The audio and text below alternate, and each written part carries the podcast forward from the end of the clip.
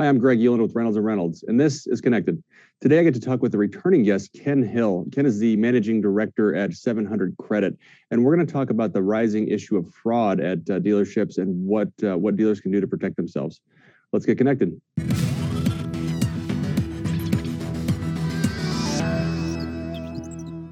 Hi, Ken. Thanks so much for hopping on today. Oh, thanks for having me. Yep, absolutely. So, Ken, one of the things that uh, we talk about with dealers a lot is compliance, and that that covers everything from you know the documents that uh, you need to have have a customer sign when they're buying a car, to the products you need to present to them, to identity verification. And and that last one is the one I want to dive in uh, into with you today. You know, it seems like it's it's becoming more and more prevalent that there's there's fraud at car dealers. It's like every other week you see a news story about it. Um, I, I, saw a stat just just the other week that said one in every 200 uh, uh, loan applications submitted to lenders um, actually was fraudulent. So I'm curious to get your thoughts. Why do you think uh, we're we're seeing an increase there? Um, well, I, I, think it's the uh, the emergence of uh, synthetic fraud. Um, you know, probably six or seven years ago, the government came out with a regulation called red flag and and uh, the goal of that was to stop identity theft. And um, I, that was occurring in dealerships and that every every consumer that comes in must have a red flag run. And a, a lot of red flag products uh, emerged on the market. And i think most dealers have red flag products in place today. And that that helped um, slow down uh, theft. But uh, i think with this new synthetic fraud um, we're a little late to start to have tools in place, and it's uh, it's tough to catch if you don't have any tools in place. And um, the, the, fraudsters are uh, not just uh, walking away with one car; they're walking away with four or five, and in some cases, dozens. Um, and they're they're patient, and uh, we're just now starting to see it. Um, it takes you know two years to build synthetic identities, and uh, and they're very patient and they're very uh, careful and um, precise, and uh, they're good at it. So. Yeah, you know, so so in kind of preparation for our conversation, I, I, did a little research. I think I have a pretty good understanding of synthetic fraud and what that means. But can you, um, uh, just for everybody else, can you provide a little bit of a definition on synthetic fraud? When you say synthetic fraud, what do you what do you mean? Yeah. So, uh, well, um, identity theft, right, was when a consumer goes in to buy a car and he's trying and he uses someone's identity. Maybe he has some forged documents, but he's using an identity. Synthetic fraud is an actual created identity, um, where the the fraudsters are creating an identity, then building their credit file, and they're they're building it to the point um, to uh, a term called the bust out. Uh, the bust out is when they make their major purchases and uh, and then they walk away. And with all um, with everything that they've uh, purchased and uh, basically the problem for dealerships is that uh, walking away with vehicles and, and buying vehicles uh, with false identities is at the bust out. Um, so uh, synthetic fraud is basically right. They they establish it by um, taking a, a, valid social security number, marrying it with a name and address, and um, just simply by going to a credit application, online credit application, uh, with using that fake identity, they they can fill out a credit app, and that inquiry creates the identity at the credit bureaus. So if, when you search for pull a credit report and you get a no hit, the bureau actually creates a file at that point. And uh, the most common case, and these are actual cases, the most common case, fraudsters will pay someone to add that synthetic identity as an authorized user to their credit cards.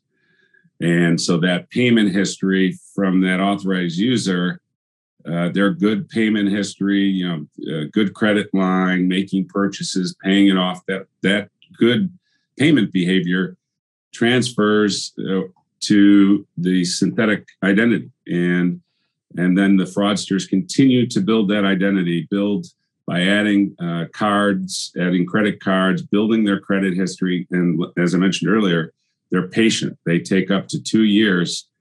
And um, at the end of two years, they have three or four, four false identities. Um, they have a, a, very high credit uh, available to them that they'll make. Uh, working towards this bust out, they'll start to make major purchases, and then they go out uh, using their credit lines, but then they go out for the big purchases. That's when they go for the car, uh, using this false identity.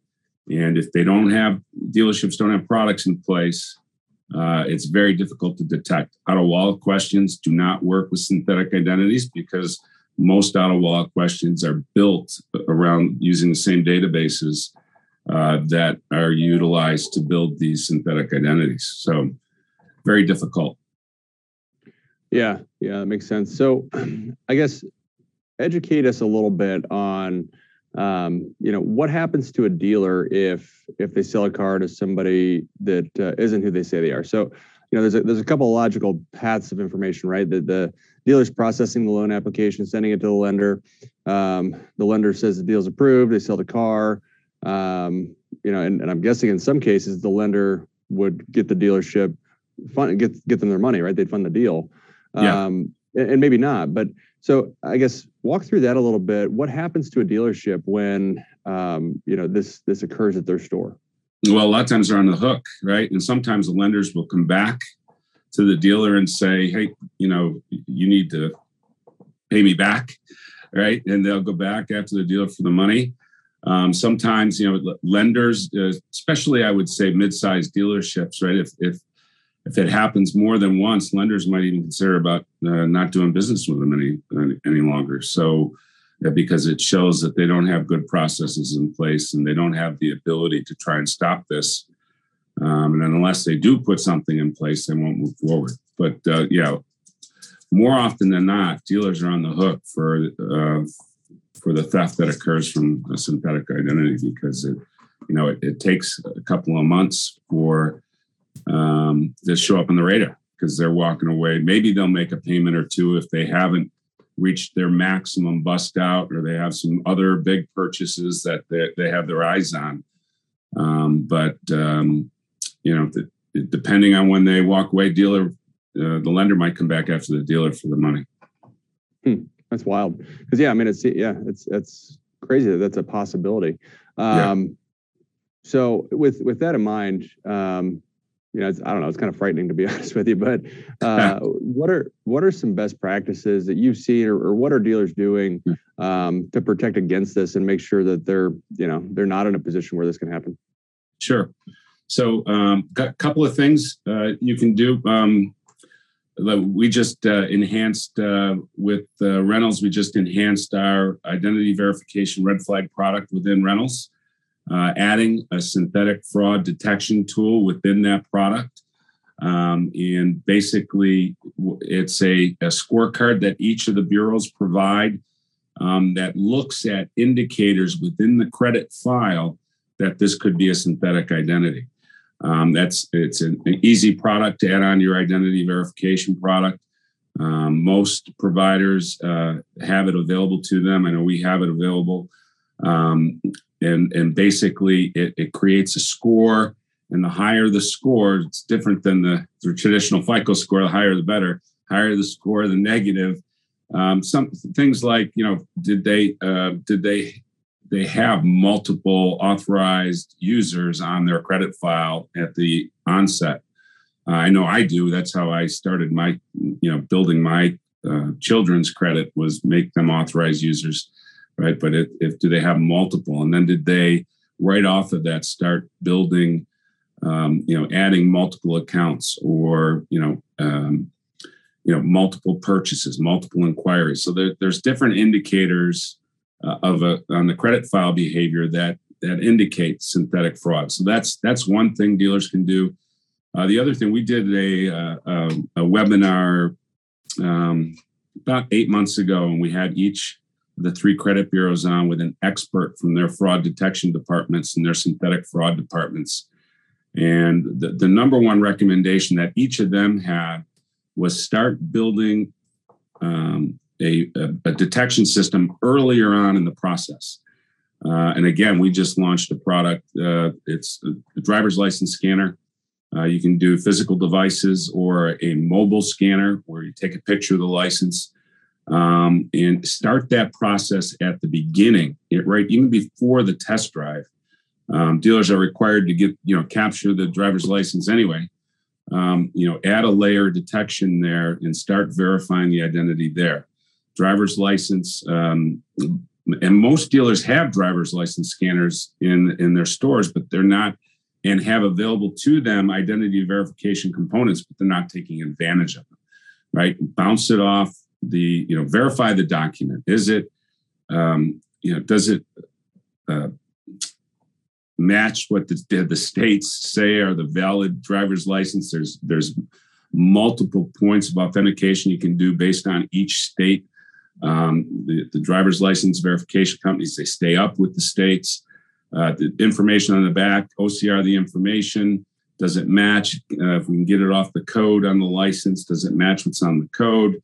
Um, and you know, validate that license. Is it is it a registered driver? And that, uh, and then off the license, you can do your uh, identity verification products, your synthetic fraud products, uh, right from the get go. So don't let, let somebody take the car for a test drive. That's another thing that fraudsters sometimes just run right from the test drive, right? And that, the car's really gone.